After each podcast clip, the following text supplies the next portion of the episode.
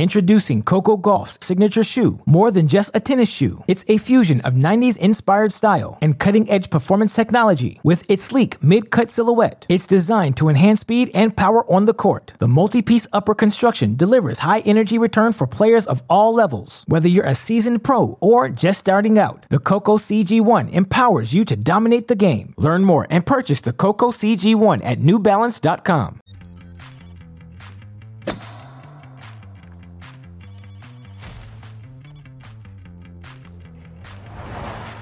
The semifinals are set down under. Welcome to TC Live as we entertain you for the next hour, leading up to all the action in Melbourne.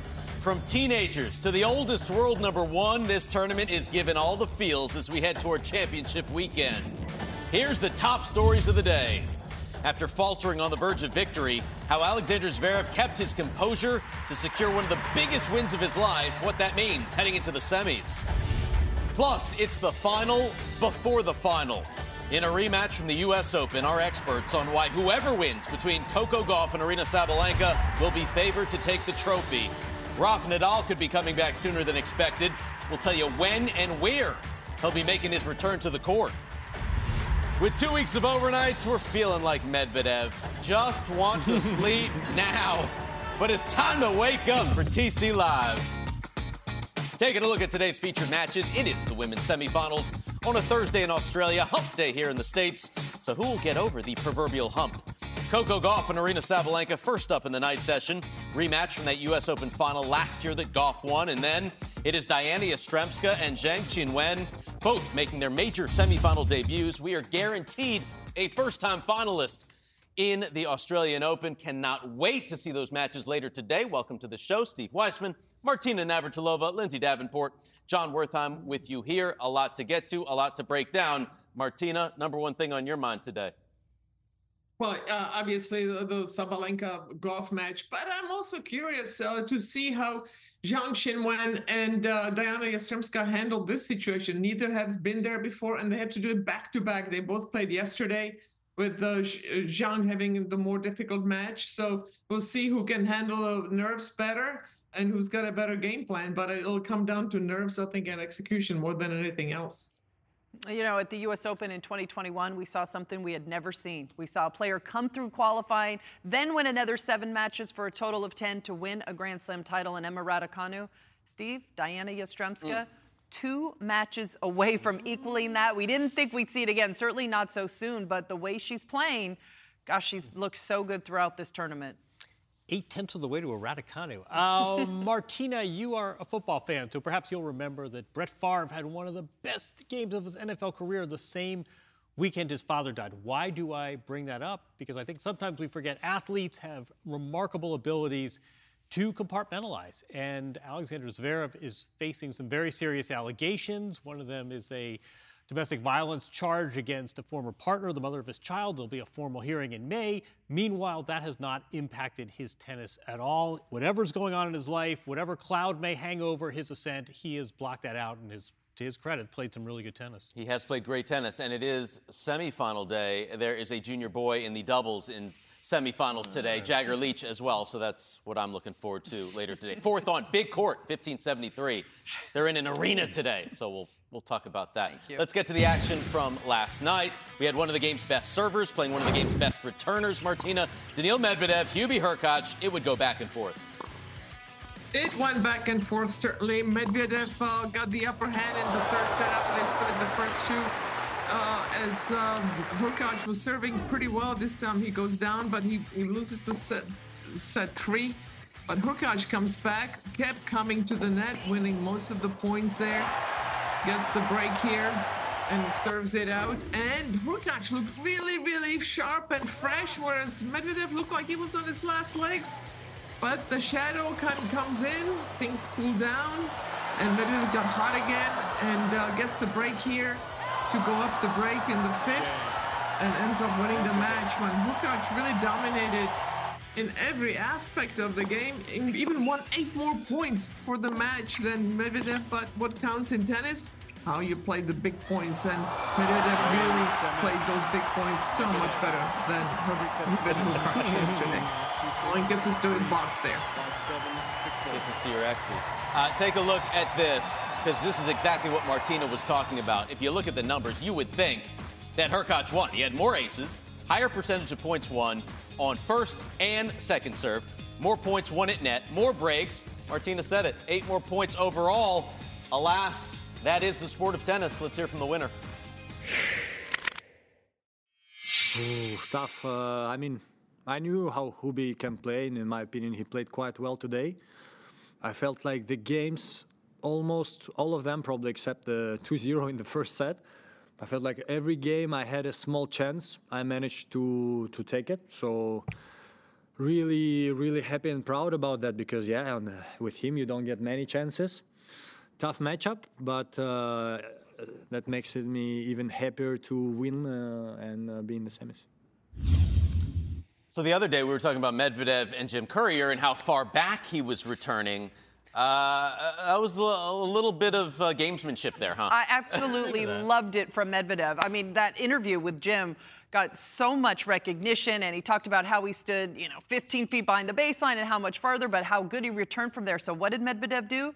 The very first game he went and stood on the baseline to return. And what did he do? He broke serve. Hubie was rattled. He didn't know what to do. But I love that about Medvedev. Yeah. He admitted it also. He does a lot of things out there. I've seen him kind of fake his toss and serve around. He'll do whatever it takes to win. But I mean, how gutsy is that? Quarterfinals? Okay, I haven't stood here in probably a couple years, but this guy knows and thinks that I stand yeah. so far back. So I'm yeah. going to mess with him in a big match. He did. And pretty funny to watch that play out in the beginning. That was one of the, the all-time great yeah. sandbags. We were joking about that. Um, I think, you know, with that match show that we talked about in the stats we saw, but I think that makes tennis special. It's a lot about the when, and it's great to break serve, but if you can't then hold your serve, it's for naught. It's great to win more points than your opponent, but if they don't come at the right time, you don't necessarily win the match.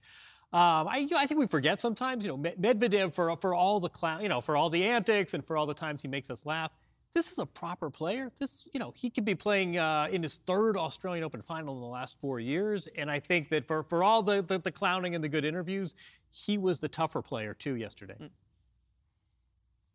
Yeah, I mean, the numbers tell the story about 99% of the time, but this was one of those matches where it didn't. And as, as Medvedev said, he played whenever he had chances, he took advantage of them. And he's a thinker out there. You can see it, how smart he is in his interviews and you can see it how he plays. His tennis IQ is off the charts. He can he can uh, serve and volley if he has to, even though that's not his game. Whatever it takes to win. Uh, maybe a little bit underhanded sometimes, but overall, really a good sport. And uh, yeah, uh, he can man he can do Plan D, you know, Plan E, whatever it takes. That's what he'll do. And he needed it. It looks like his legs were gone after four sets, and then right. somehow, some way. We said that earlier set. in the tournament, yeah, though, and yeah, he's right. fine every time. well, it looked like his legs were gone after the second set. Yeah. He took this long break, and he said, "Oh boy, what's he?" Do? And then he comes back, and he's good as new. Um, he's a lot of fun, isn't he? He certainly is, and he is in the Final Four once again at the Australian Open. Meantime, Carlos Alcaraz, Sasha Zverev playing the night session. Lindsay, they have split their previous two meetings in majors. Yeah, one of the best sets that Sasha Zverev has ever played in such a big match was this opening set. He absolutely cruised through this set. He lost a total of two points in his service games. What a, a masterclass he did of serving. Served for the match at 85%. Up two sets to love and 5-2, then got a little tight, and Carlos started to find his way back into this match. He was able to get the crowd back involved. Zverev served for the match, faltered a bit, and Gar- Carlos, credit to him for not giving up. It's not easy when you're down two sets to love in a break but he got the crowd going again and able to steal this third set. And you think, okay, Zverev going to go away here. Really big opportunity. We talk a lot about that U.S. Open final he lost. A lot of credit to Zverev, who just hunkered down here in this ninth game. Able to get the break, didn't get too excited, knew he had to go back out and serve it out. And serve it out, he did a great first serve, and he is through. For the first time in 11 attempts, Zverev takes out a top five player at a major now two wins away from his first Grand Slam title. Take a look at these numbers. As Lindsay said, made a staggering 85% of his first serves, won nearly 75% of those points. A positive 28 to 25 winners to unforced errors ratio, plus seven breaks and 10 chances. Zverev with Jim Courier after. You'll have an opportunity to take on another very tall, talented player like yourself and Daniil Medvedev. You guys have played a lot, but this will be your first time playing in best of five and in a major. What do you expect from that match? Yeah, uh, he's been kicking my ass a lot uh, over the last over the last year or so. Um, but maybe this will be it. This will be the place. I mean, I don't know. Um, Martina Zverev also said when you're so close to winning, your brain starts going, and it's not always helpful. And that's what happened to him when he was up two sets and 5 2. What's that like for a player on the court? Well, it really should have been uh, three straight sets. And uh, usually, what, what goes on Zverev is his serve, but this time it was his forehand that let him down. Also, the weaker of the two wings. If I was anybody, I would never go to his backhand on big points. But he put it together but after he lost that third set he he did not uh, fall apart. And his serve is just outstanding. With lindsay and i were talking about this. What happened? Because he would get the yips on his serve. Now there like there's no trace of him ever having had the yips. We'll see if they ever show up again. But right now, he's rock solid in every department except when he had to close it out. But then he jumped right back in the fourth set. Yeah, we see with uh, we see with Sabalenka too. I mean, the the yips for some athletes are absolute career ruiners. So for him to come out and serve like that is really quite something. Uh, I think we'd be remiss in not uh, mentioning Breakpoint Netflix. The great drama is Medvedev and Zverev. Who would have thought in the first major weekend. I do think we should spend 10 seconds on Carlos Alcaraz. Uh, Absolutely. Uh, not here with Juan Carlos Ferrero. Kind of showed. I, I thought that was a very strange performance. He looked unsure of himself. I wasn't sure there was much in the way of tactics. Um, you know, we, we know what the head-to-head was. We know Zverev had beaten him before, even at majors. But I thought that was a pretty vacant performance from a guy who's won two of the last five majors. Yeah, it's interesting. Uh, it, obviously, the Wimbledon final, just an amazing match from Alcaraz. I don't know if it's that Cincinnati final that he lost in a couple of hours to Djokovic, where he had chances. Hasn't been to a final since then. It's a pretty long stretch for a player at number one who's won two majors, and he's just seemed a little bit flat. So sometimes for a player, all of a sudden being one of the most famous players and so much expected, maybe it's just hit him a little bit since last summer, and we'll mm-hmm. see listen, he's not going anywhere. He's going to be back. It's just one of these tournaments where wasn't quite ready to go. We talk so much no lead-in tournaments. Played late into the season, played some exos in the offseason. First year ever making a run in Australia. Yeah. Let's see next year if he does it a little differently. I, I think perhaps. I mean, it's still 20 years old, and this yep. is his deepest run ever at the Australian Open. So uh, don't I don't worry about Carlitos. No. Certainly going forward, we will break down that Medvedev Zverev match with Jim Courier later. So much to get to. For who? My country. For what to win? Qualifier Diana Yastremska continuing her historic run. Plus a revenge match on the doubles court, pitting former major champion partners against one another. Who got the last laugh? It's reality TV at its finest. We're spilling the tea on TC Live. TC Live at the Australian Open is brought to you in part by Bet365, the world's favorite sports book. By Tennis Express, we deliver tennis right to your front door. Order today, ships today. And by National Car Rental. Go national. Go like a pro. Introducing Coco Gauff's signature shoe, more than just a tennis shoe. It's a fusion of 90s inspired style and cutting edge performance technology with its sleek mid cut silhouette. It's designed to enhance speed and power on the court. The multi piece upper construction delivers high energy return for players of all levels. Whether you're a seasoned pro or just starting out, the Coco CG1 empowers you to dominate the game. Learn more and purchase the Coco CG1 at newbalance.com. Martina, Lindsay, John, Steve, back with you. A reminder TC Live comes your way 5 p.m. Eastern every day to get you ready for the action down under. And then it is Tennis Channel's encore coverage with Brett Haber and Paul Annacone. You do not want to miss that Thursday, 8 a.m. Eastern. Well, for the first time in more than 30 years, we had two players ranked 50 or higher meeting in the women's quarterfinals in Melbourne. Qualifier Diana Yastremska and the teenager Linda Noskova Martina. Yeah, I think Noskova was a bit uh, not sharp because that match against uh, uh, Svitolina that only won three games, I think she had too long in between matches. She has been dictating in her previous matches, but this time it was Yastremska who was more aggressive, dictating from the baseline, attacking uh, Noskova much better, and those down the lines were paying off both on the forehand and the backhand. She wins the first set 6 3. She gets the break here in the second. Noskova hung in there, But Yastremska yeah. was down the line. She was caught cheating a little too much cross court, and uh, and Yastremska yeah. in the end comes away with a fairly simple win. It's her first semifinal qualifier. Well done. Three times the winners, broke three times, eight straight wins from qualifying. That is her first major semifinal, and she is soaking it all in. The first qualifier to reach the women's semis here since 1978. Of course, Emma Raducanu won it all three years ago in New York. Alexandra Stevenson had that run at Wimbledon in 1999 and Podoroska at Roland Garros. Let's hear from the latest member adding on to this list. As I said on court, it, it's nice to make a history. Um, it's something um, new for me and uh, for my generation because uh, the last time it happened, uh, it was a long time ago. I, I wasn't born yet. I wasn't really putting the goal, you know, to go quarters, fourth round, or semis, or whatever. I was just trying to enjoy playing here. Ooh. How about that? She is like on that. target. Started the tournament 93 in the world. She is now up to 29. Every player she's beaten in the main draw has been top 50, including two major champions, Lindsay. This is what dreams are made of. It really is. And, you know, Yastremska's had a very, very difficult road up and down. She was a couple of years ago heading towards the top of women's tennis, a lot of major setbacks. To see her come back and fight through all of this, and especially given what's going on in her homeland, mm. it's been a really a nightmare for her the last couple of years. Uh, to see it all kind of come together, she's had to fight her way through to this semifinal. Um, but you always knew she had that talent. And to see it all kind of play out. And also, by the way, no lapses yet. Yeah. And I thought really, I thought Noskova yeah. would have the edge and that it would be Yastremska who would falter, maybe just out of pure exhaustion.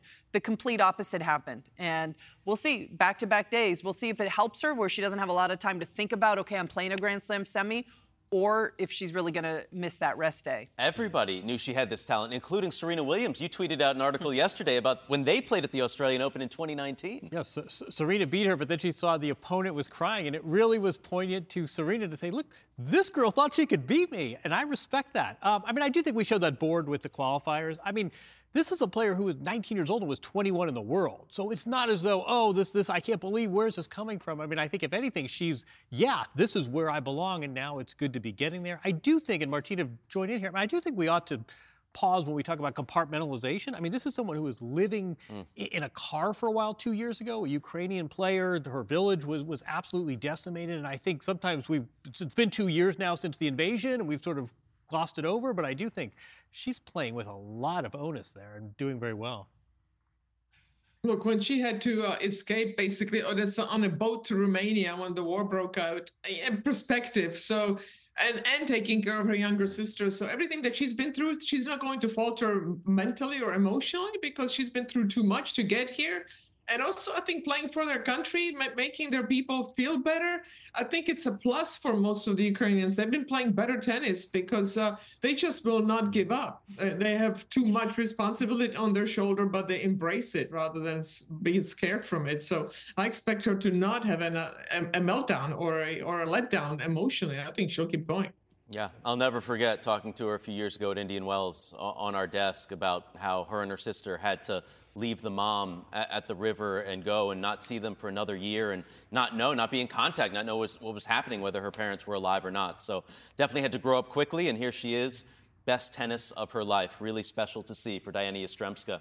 Who will she face in the next round? Well, it's going to be a first timer. Zheng Qinwen, second woman from China to make back to back Grand Slam quarterfinals, but lost her only previous match, Lens, to Anna Kalinskaya. Yeah, and Anna Kalinskaya was absolutely superb in the first set, Steve. As you said the other day, she goes, Yeah, I expect to be here. Well, she played like it, won the first set, and a real chance to get through to a semi, but real credit to Zheng, who had three all in the second set. Something clicked started to find her range on her ground stroke, started to dictate play more. She served well in this match, had 10 aces, able to take the second set. Kalinskaya would win the first game of the third set. Then it was all Zheng, who just went on a roll. Six games in a row, 11 of 12 at net, broke serve six times. And Steve, there's a lot of pressure on her in this match. Met her idol, Li Na, a couple of days ago. She won this match. She's in a Grand Slam semi. She's also into the top 10. A humongous accomplishment for her. Won 10 of the last 11 games of the match. Just the third Chinese major semifinalist in history. Finished with 10 aces, 42 winners, only lost 10 points on her serve in the second and third sets. The unforced errors mounted for Kalinskaya. And Qinwen now guaranteed that bit of tennis royalty. Top 10 next week. Special stuff for her. What started as a teenage wasteland has become one teen queen. So, where does Coco Gauff rank among the greatest youngsters in women's tennis history? Find out next.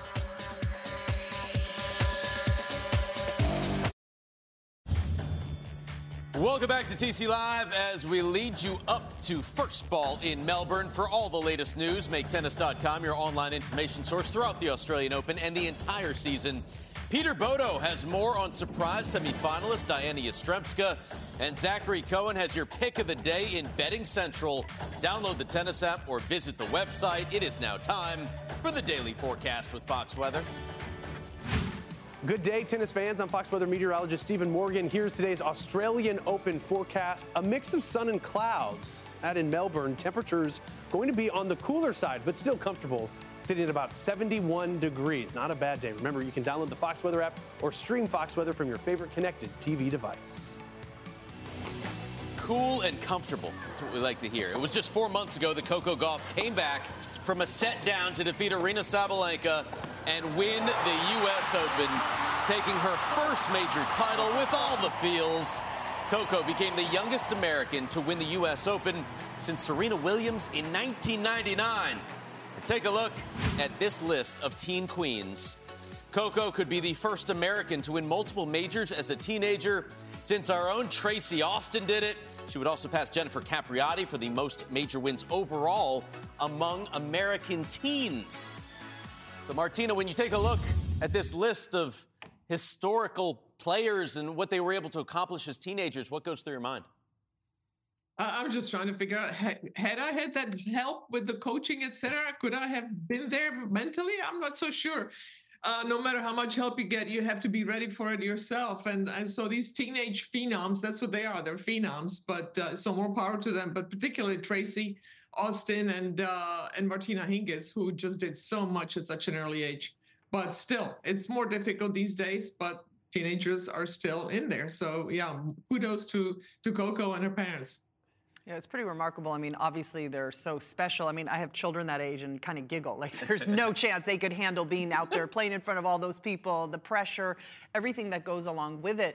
Then you start playing for really big stakes. It's not only Grand Slam title, it's the prize money, it's dealing with the press, it's dealing with packed stadiums every single time you walk out there, dealing with expectations. Certainly, Gauff has had a, an awful lot of expectations on her since she was 15 years old and beat yeah. Venus at Wimbledon. So, how, how these young ladies handle it as well as they're going through it, it is pretty remarkable when you watch it from the outside. Yeah, you bring up the fact that we saw her as a 15 year old at, at Wimbledon. How have you seen her mature from those days as a young teenager? Teenager to now almost 20 years old. She's almost the outlier Coco in this whole group, and all of these players were remarkable. But I, I just in in my generation, I've never seen anyone handle it as well as she has. But also her parents, because a lot of times with phenoms, you get parents that are incredibly pushy. Unfortunately, sometimes we've had abusive parents, which is the absolute worst.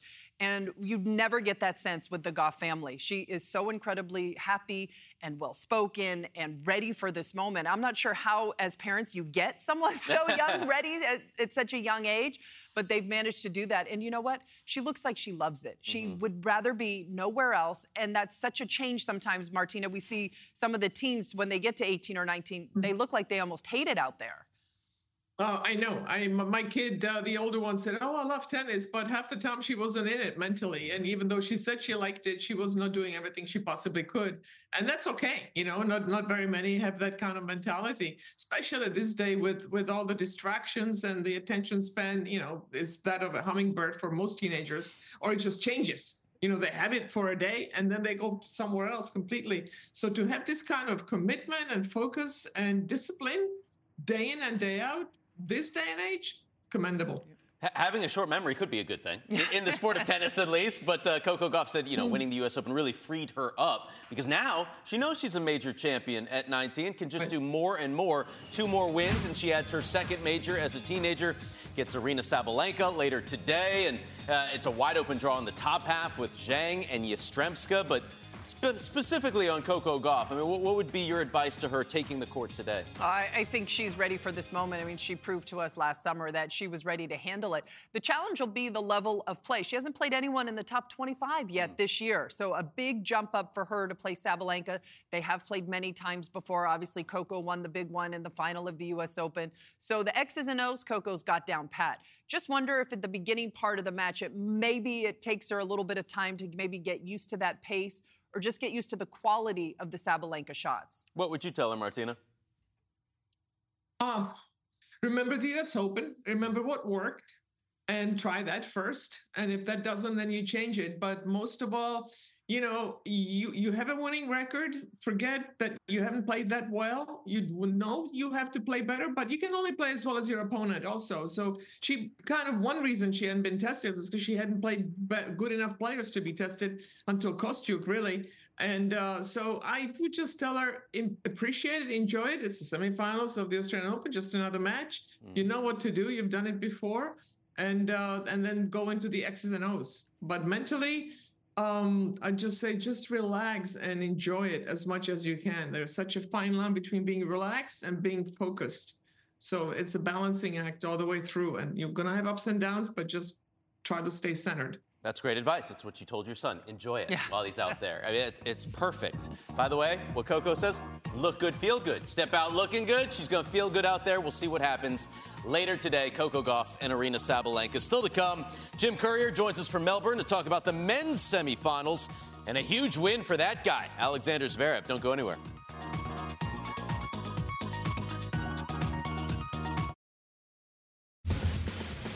Welcome back. Last night, Alexander Zverev put on a show. Was a game away from one of the most dominating wins ever over Carlos Alcaraz, and then hung on to take out the two seed, get back to the Australian Open semifinals for the second time. After the match, he caught up with our Jim Courier.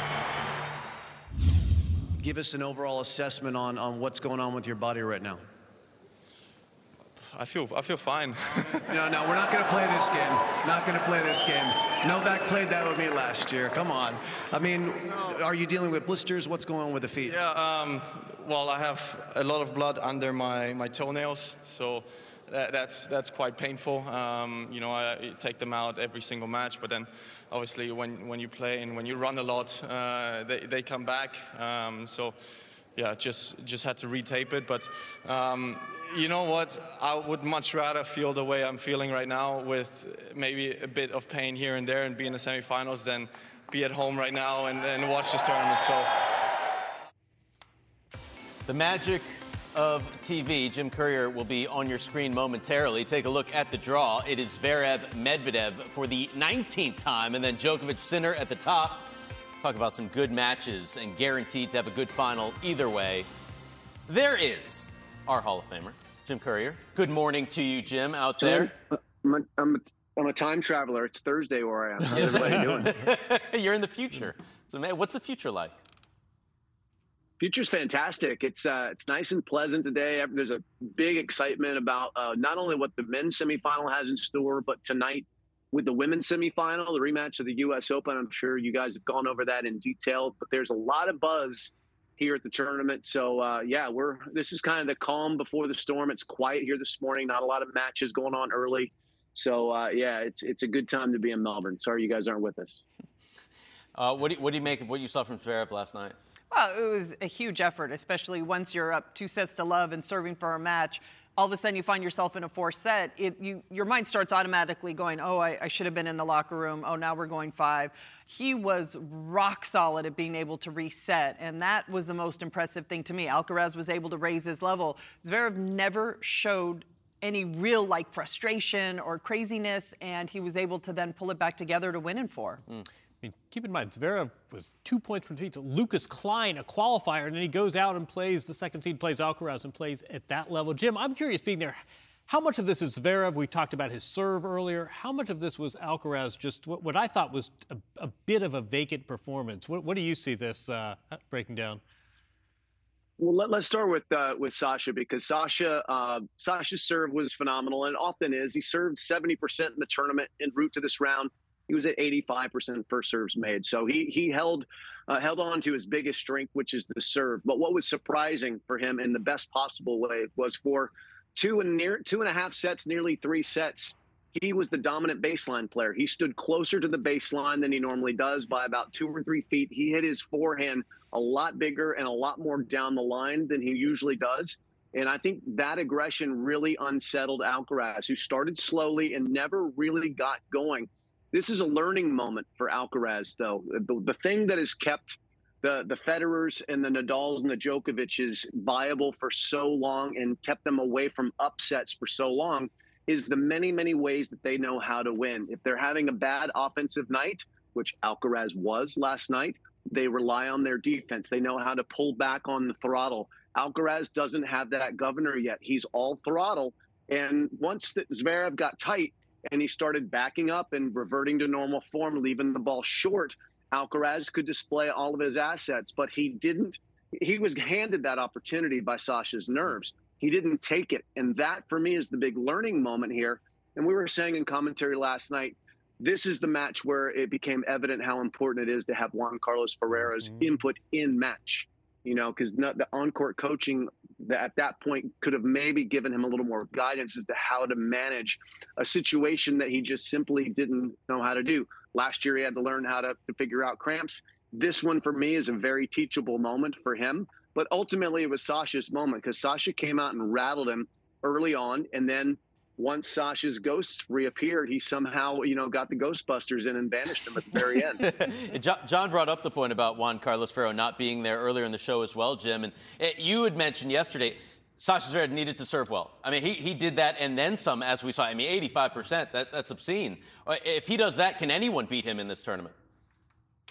Well, it depends on where he hits them because he was the, the first two and a half sets, he was 85% and hitting his spots. And it was very difficult for Alcaraz, who doesn't have the wingspan of some of the other opponents remaining in the draw, to cover the corners of the court. But as the match wore on, the accuracy diminished, and Alcaraz was able to get more balls back in play. He just wasn't able to kind of hold up his end of the bargain once he was in the neutral rallies. Look, there were a lot of highlights here. There was a lot of good court coverage. There was a lot of drama. I mean, every one of us in the stadium, save Sasha's family, thought this was going five sets. Uh, frankly, you know, we thought Alcaraz, once he won that third set breaker, there's no way that Zverev's going to be able to turn this around. And yet he hung in there. To, to John's point, he didn't get down on himself. He just kept plodding along. I mean, maybe because he was dealing with the, the foot problems. It sounds terrible to have blood pooling underneath your toes and have to get that drained on a daily basis. But sometimes having a liability like that, it, it, forces you not to spend energy in other places. So, look, this is a big one for him. You know, 12 months ago, he was not the player that he is today. We all know that he's got a lot of clouds swirling around outside of the court, but inside the court, he kept it all together today. So it sets this up, our Tennis Express head to head. We have seen it 18 times before. Medvedev leads 11 7 overall, and last year was 5 and 1 against Alexander Zverev. Lindsay, uh, what do you think of this matchup and how it plays out in Melbourne? Well, so close between these two, but physically it'll be a challenge for both of these two to recover, to be able to play again on Friday down in Australia.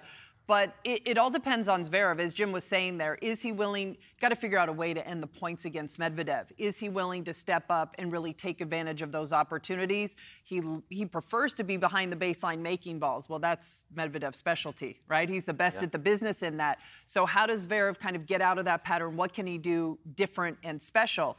As Jim said, he was willing to change his tactics against Alcaraz. Is he willing to do that against Medvedev, who was a much better retriever than Alcaraz? Alcaraz, Alcaraz plays better offense. Medvedev, one of the best defenders out there. That return position, I'm sure Jim has some thoughts about uh, what we saw last night and where Medvedev is going to stand against such a big server. I, I just want to go back to one thing Jim said. I mean, a year ago at this event, Zverev lost to Michael Mmoh, who's a, a nice young American player, but Michael Mmoh didn't qualify this year. That should tell you something about the momentum and the momentousness of this comeback. This is one of the great injury comebacks that I've seen in a long time. And you say what you will about Zverev, for him to be in the Final Four, beating a guy like Alcaraz in the quarters, I think we ought to give him some credit there. Jim, I do want to get your thoughts on uh, Medvedev sandbagging you the other night and, and, giving you all the, the master class on being so far back, and then first game against you, he's right on the baseline. Yeah, I thought it was really fascinating his answer he gave to John McEnroe in the post post match interview that Hurkacz's serve is unlike others that he faces in that it bounces and is still rising because what he relies on with that deep position is he wants to hit a normal ground stroke when the ball is descending, but he didn't feel like he could do that against Hurkacz, so he needed to take the, the bounce on. And he admitted in his master class that he's not that great. He's not that comfortable up there, but Hurkacz has the serve to make him do that. Will Zverev serve force him to feel that way? What's different about Zverev's serve? Maybe we'll, I'll get a Hawkeye laser actually and compare them. I'm sure I'll need to do that for, for a Channel 9 here and, and see where that ball is because the record that he has against Zverev is, is very, very good, Medvedev. I expect him to be where he normally returns from, and we'll do a deep dive on where that is too, so we know in advance. But um, you know, the, the good news with with Medvedev is he's never boring. He always brings gives you something to think about and talk about. I'm fascinated by him. Well, I'm fascinated to hear what the results of that deep dive is going to bring for tomorrow's Tennis Channel Live. So looking forward to that. Much more still to get here on the show as we lead you up to all the action in Melbourne today. That's the women's semifinals. But up next. It's our doubles report. It's got it all from Czech drama to some incredible history on the men's side. You don't want to miss any of it.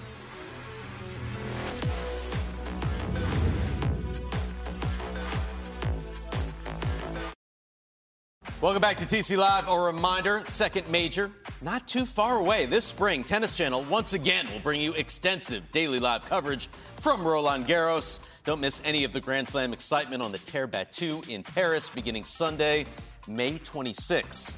All right, it's time for our often imitated, never duplicated, world famous double segment.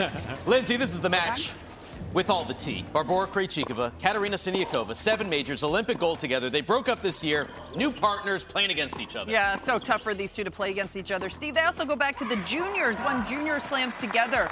And it was Krejcikova and Siegemund in the first set who were just a little bit more comfortable out there. Storm Hunter and Siniakova had the advantage of the crowd support, and they needed it, especially when the second set got tight. Is they were able to pull through. They get the crucial break to give themselves a chance to serve for the set, and they're able to push this to a third. Krejcikova and Siniakova excuse me, Krejcikova and Siegemund would get up 4-1 and a point to go up 5-1 in the third.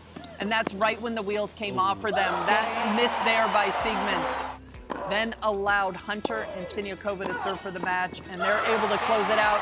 Storm Hunter, the Aussie's still in the doubles. Yes, she is number one in the world. Look at the handshake. That was quick for Bar. That was quick. Can I borrow a blanket? Siniakova, she gets the check mark for the first one. Take a look at the draw right now. It's a good one. We got the Kichenok Ostapenko matchup against Dabrowski Routliffe, and then Hunter Siniakova taking on Hsieh, who's still in it with Mertens. All seeds going on in the women's doubles semifinals. On the men's side, history on the line. Rohan Bopanna can get to number one in the world if he and Matt Ebden can get past Maximo Gonzalez and Andres Molteni, John. You know what they say? Cover half the court, and you get to play twice as long. They don't really say that. Uh, but in the orange, it's all about Rohan Bopanna here. This is one of the real sort of classy veterans, 43 years old with Australian Matty Ebden against the Argentine team. Look at that reflex. Uh, this actually was a really fun match apart from the history of play. As we do, we like to do the stats. 18 winners and three unforced errors. Look at that. That's a nice way to set up history and match point here. 6-4 Look at that. Getting the crowd. He knows what's on the line. Here's match point coming up here for the team. Look at this. You're charging the net. It's only fitting that Rohan would have the winning volley history. First time he's ever been number one, 33 years old. Congrats to him. Mm, king of the hill, top of the heap, oldest man to reach world number one in doubles history. Joins Sania Mirza, Leander Paes, and Mahesh Bhupathi as players from India to reach number one. As we take a look at the men's doubles draw, but the biggest story is the man with the salt and pepper hair, Rohan Bopanna. Jim, uh, forget the 30 under 30, the 40 under 40. You can do anything at any time in life. Talk about the inspiration that Rohan Bopanna is. It's fantastic, and and you know India will get behind Rohan. They, they will have been behind him for sure. But there are lots of tennis fans over there that follow players like Sania Mirza and her success in doubles as well. So this will be a huge story there, and it is inspiring. You know, this is a guy that that puts in the work. Here, you know, he's just a he's just a he's salt and pepper beard, but he's in there carving it up every day, doing what he can to stay with it. And you know, reflexes are required. If when you're 43 years old, you're not going to be as quick with your feet. But good news in doubles, half the court, but you've got to have fast hands, and there's no question he does. So good for him. This is an awesome little story, and you know, doubles doesn't often get a lot of big news, but I bet you in India it is today. Bopes, thanks for, for making us believe that anything's possible. We love to see that. Still to come, our Bet365 match preview has the odds on Novak Djokovic and Jannik Sinner. We'll tell you how each player can make history for their country and more. Stay with us.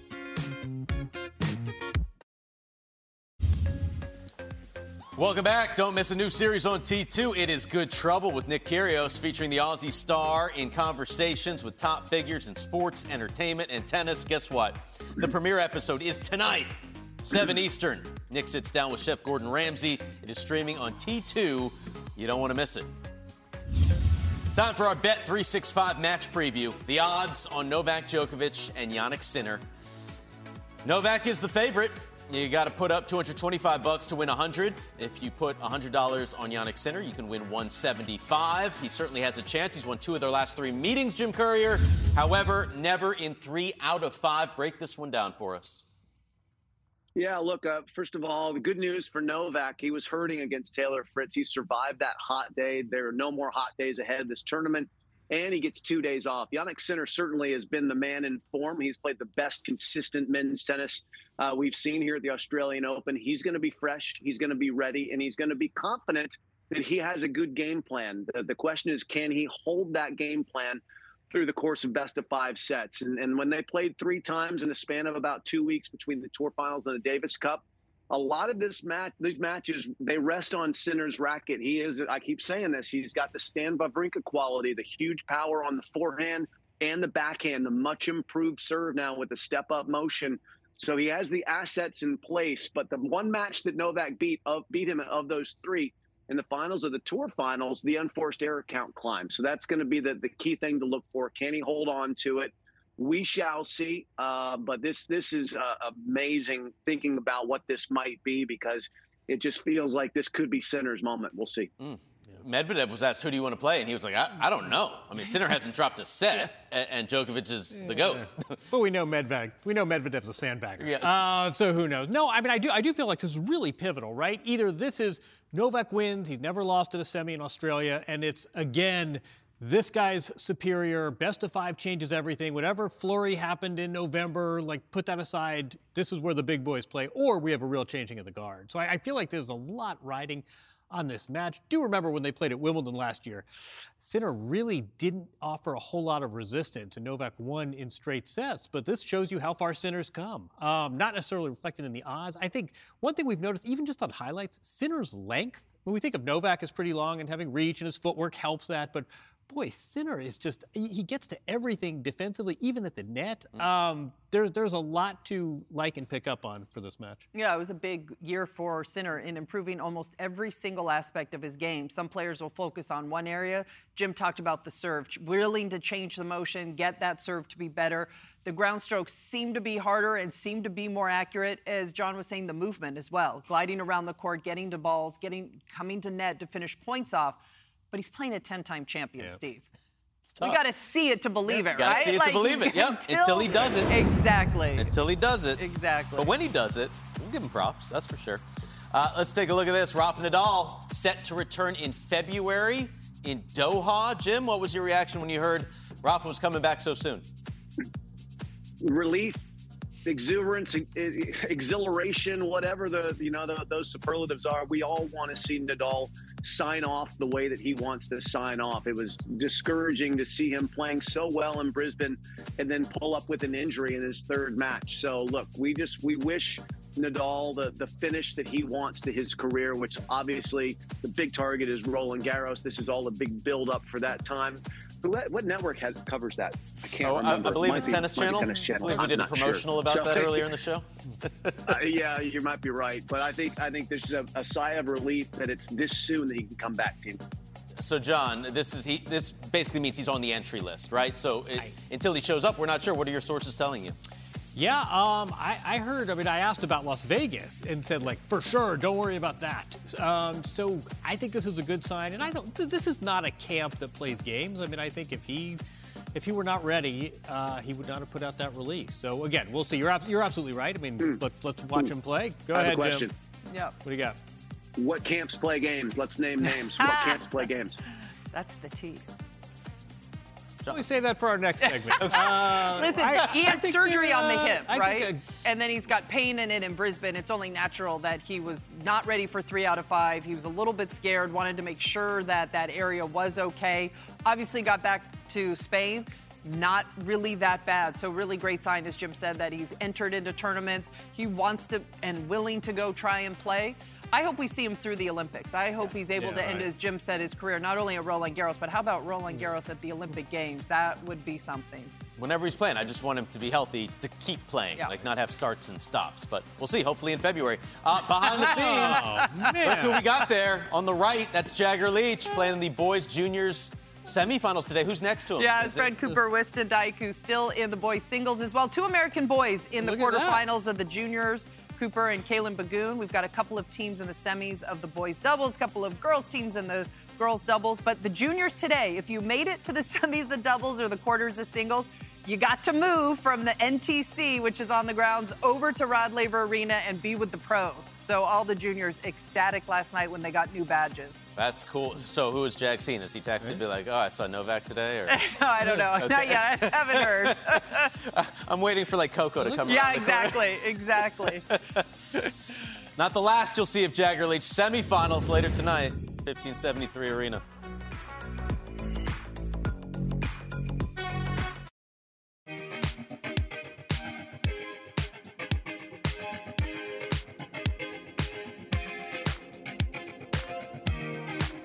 It's a big day. Women's semifinals. Coco Gauff, Aryna Sabalenka, Diana Yastremska, Zheng Qinwen. Cannot wait for that. But before we get to the action on court, it's what you've been waiting for. John Wertheim, stat of the day. It's like that surfer music, the stat of the day music. Who is our DJ? Here's a radical one for you. Andre Rublev loses to Sinner, and what do we know? He goes to 0 and 10 in major quarterfinals. 10 quarterfinals, no semifinals. 0 and 10. What do you say for some consolation? What do you say to encourage a fine player?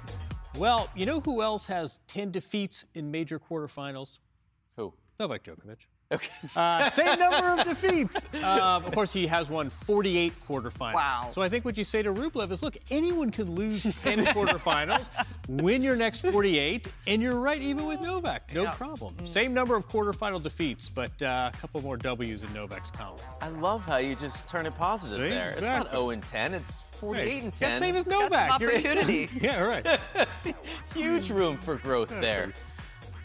All right, Jim, it's time for your hot shot of the day. And, and as usual, comes from the guy that didn't win.